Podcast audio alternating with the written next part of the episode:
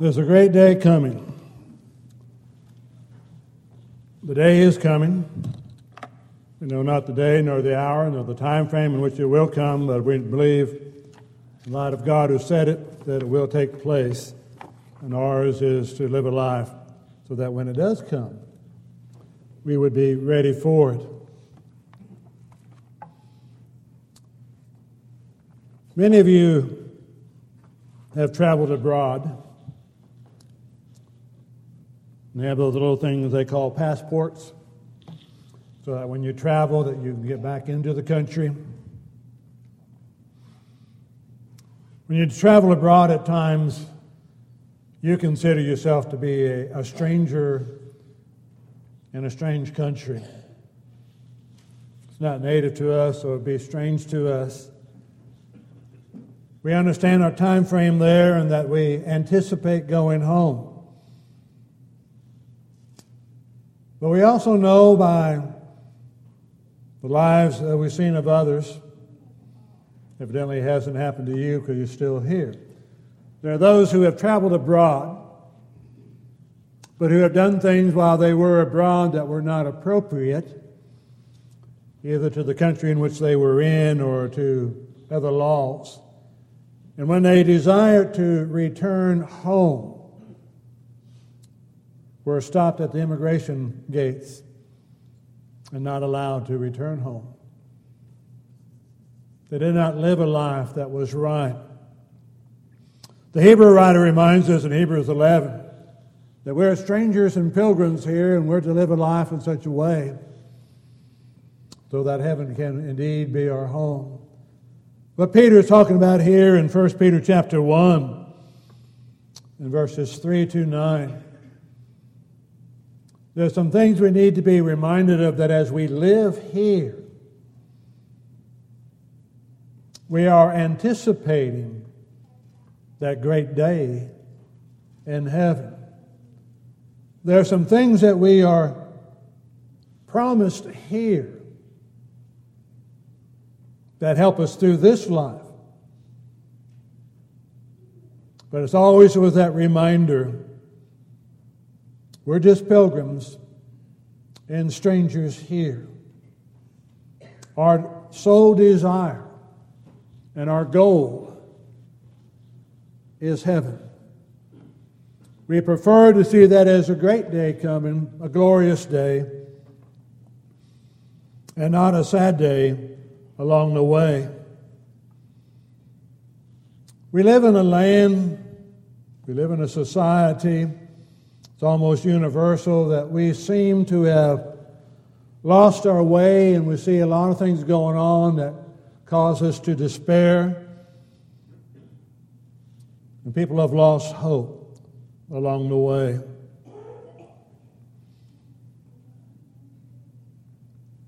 It is said in a recent study that 33% of teenagers that were surveyed said that they were depressed. Depressed. And 6% of those had attempted suicide within the last six months. Teenagers. Times to look around and say, I can see where they'd be depressed. Adults are not acting like adults. The world seems to have no set of morality. That's all gone out the window. Just do what you wish, how you wish to do it. It's you and you alone. You see it all the time. You see individuals shot and killed on the road for no apparent reason. Well, I thought he made a gesture that I didn't like, and so I pulled out my gun and sh- shot him and killed him. Wow. No wonder we've lost hope along the way. That's why we're encouraged in the scriptures to be mindful of what we do have and what we have an anticipation of. Blessed be the God and Father of our Lord Jesus Christ, who according to his abundant mercy has begotten us again to a living hope through the resurrection of Jesus Christ from the dead. God, in His great mercy, has made a provision for us that there's no way that we could comprehend or fully understand. That we've been begotten again to this living hope. In the physical realm, we had very little to do with our becoming a human being. It wasn't up to us. It's up to the parents. And it's not up to us for this new life. Sometimes we think it is. But we're here only because of the marvelous grace of God and providing a way for us to be begotten again, to be born again, to have a new life through that blood that Jesus shed upon that cross. That we might have an inheritance. We hear a lot today and get to work with a lot of individuals who fail to see that this eternal life, this home with God in heaven, is an inheritance that will be received. And as you read here in Peter, as he uses these various words, we need to be reflective on what he's saying.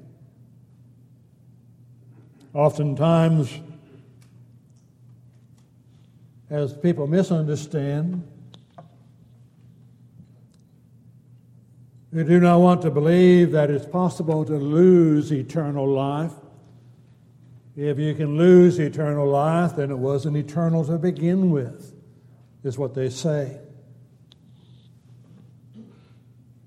But they fail to comprehend what the scriptures are teaching.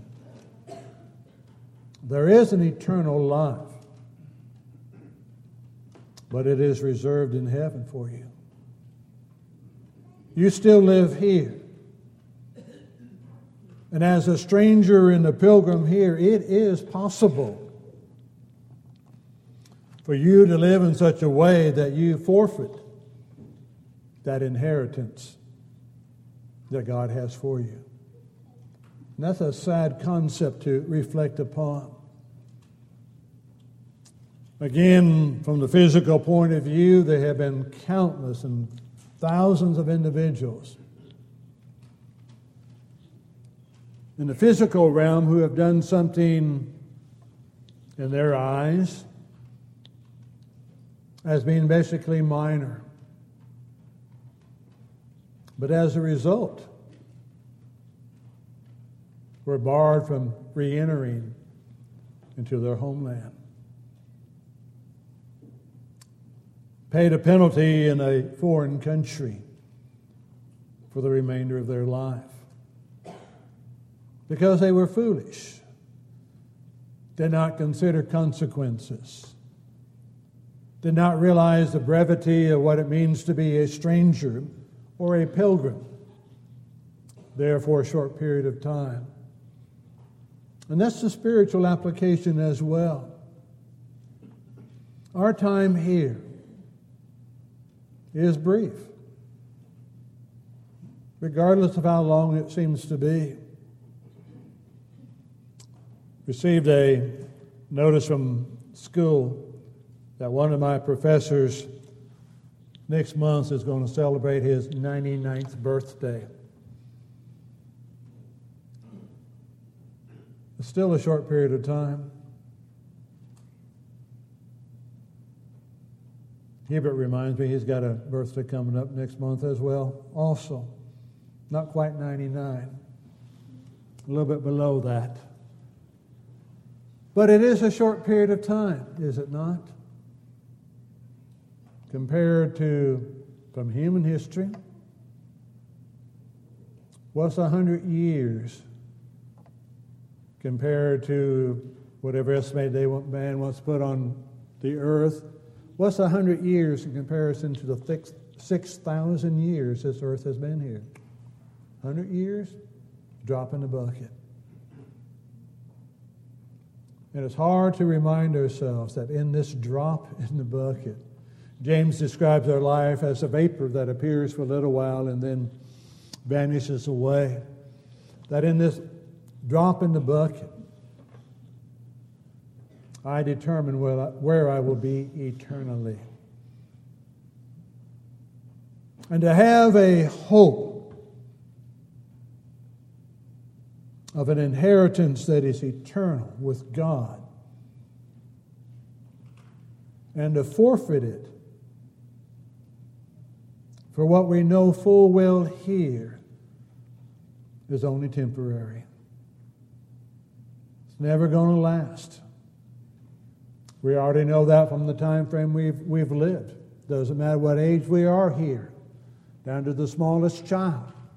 They already understand life changes. Things that they wanted when they were younger, regardless what age that may be, they no longer desire to the same degree.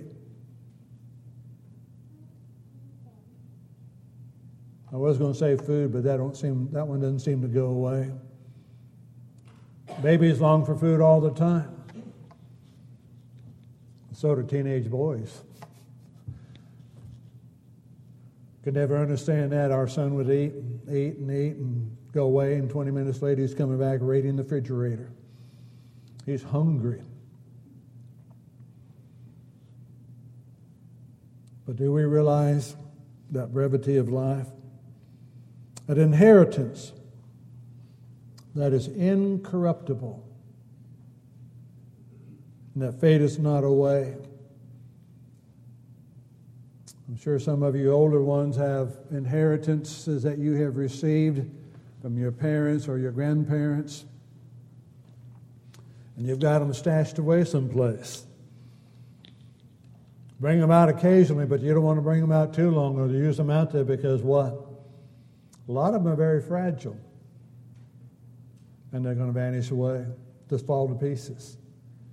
You have one tucked away or, you know, tablecloth, something like that, and you finally pull it out after who knows how many years, and you try to pick it up and it just crumbles.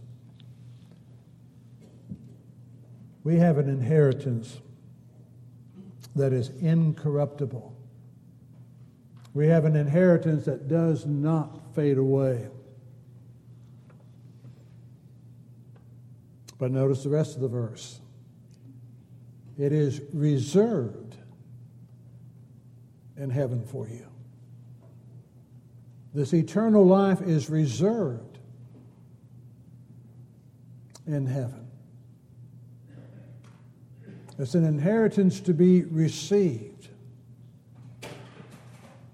But that inheritance to be received can be forfeited. And that's what many people do not understand today that they can forfeit that inheritance with God. Verse 5 is a help for us in the life we live here. We live here but a brief period of time. We live a world that is ungodly, doesn't seem to want to change, only to the degree that it wants to become more ungodly. We've lost respect for one another.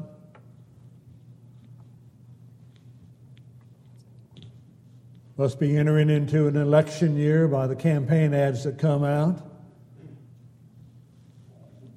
And every one of them has something negative to say about the other one. All each one is unfit for a political office. That we forget, verse 5, that we as children of a living God, that we as children who have been washed in the blood of the Lamb from our, our sins, we who are children who have been raised to walk in newness of life, we who are children no longer of this world, but of heaven, we are kept by the power of God through faith. It's God who keeps us if we stay with God. But it is God who keeps us through our faith that we have in Him.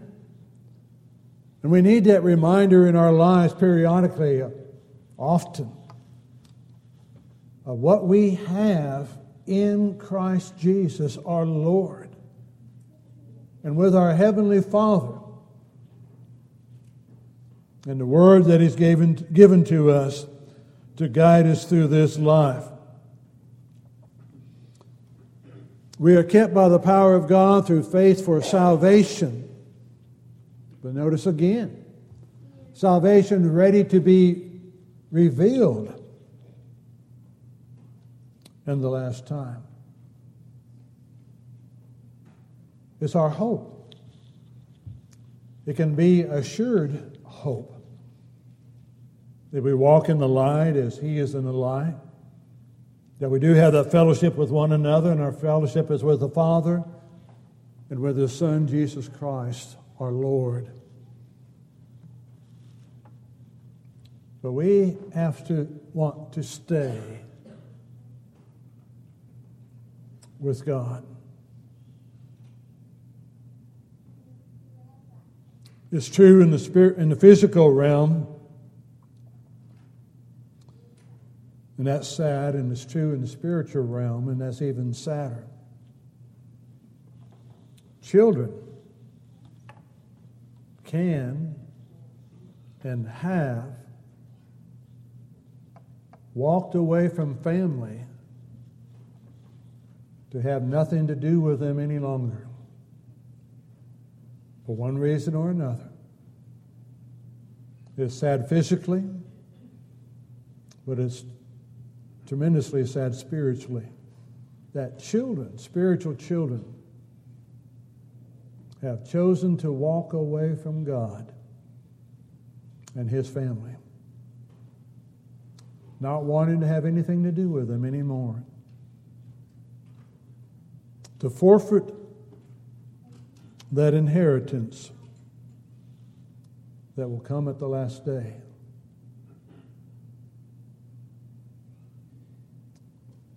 That's the song we sung, A Great Day Coming. A sad day or a bright day. But it's we who make the choice along the way. And in this, we ought to greatly rejoice that we have a salvation ready to be revealed to us and given to us in that last day. Though now, for a little while, if need be, you have been grieved by various trials. You live here in this world, there's going to be trials and tribulations. All those who desire to live godly in Christ will be persecuted, will suffer rejection. We live in a world again in our society that desires, commands, and demands tolerance for everyone except the one who wants to be true to God's word. And there they want no tolerance exercised at all. But anything that's ungodly, you got to tolerate it. It's what we have for living in a pluralistic society, they tell us. But it only applies if you're not a child of God, striving to be faithful to His word that believe in the truth of God's Word, that it is without error, and that one must give a life, a soul, and a heart to God above. Must follow His will with a heart that is singleness, that has singleness in purpose. Not or should not be divided between this world and God's world spiritually. Should not be divided. Again, physically, we know anything in this world is only temporary.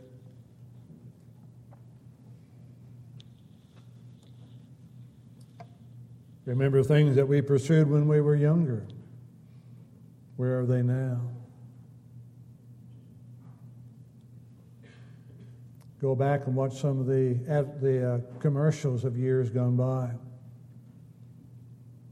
Of the cars that you absolutely had to, had, had to have because they were the newest model out.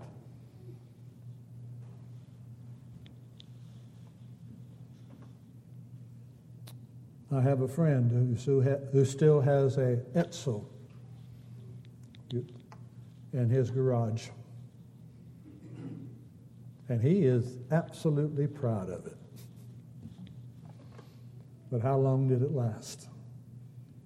I'm just saying, we already know the uncertainty of this time, the, the, the fading glory of whatever it is that we have here. There ought not to even be a moment's hesitation of wanting to serve be found pleasing to God.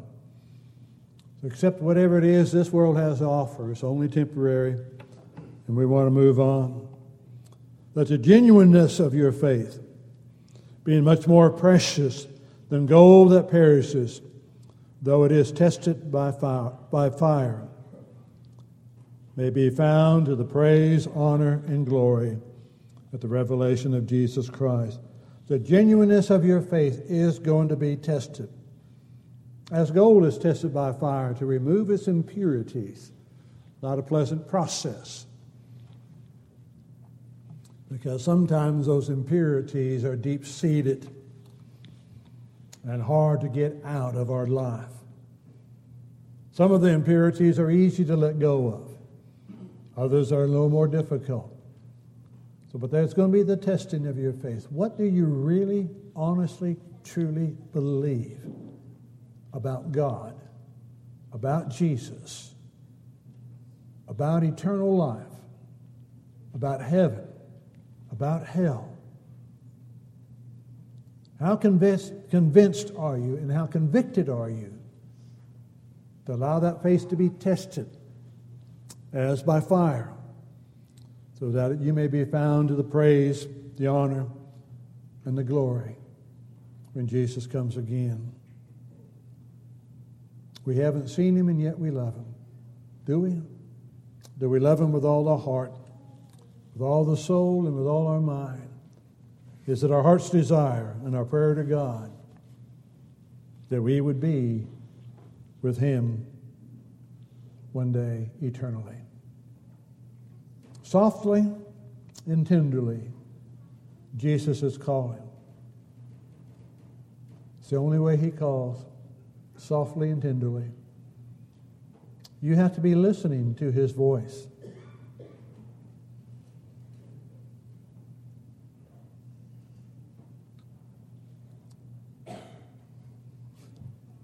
We, we need not to be like so many of us husbands are that has selective hearing. And to tune out the voice of Jesus. Have you tuned him out? Do not tune out that voice of Jesus. Softly and tenderly, he's calling thee home. Will you, be that, will you heed that invitation? You need to become that child of God to be willing to do that through belief that He is the Christ, through the repentance of the sins, the separation from the sins that separate you from Him. the obedience to Him in baptism for the remission of sins, be raised to walk that new life, and to be faithful unto death, to receive that crown of life. Whereas a child of God, if you let the world crowd out Christ, come home. He waits for you. He tenderly calls. We could assist you. We could help you in any way. Indeed, we bid you to come as together we stand and sing.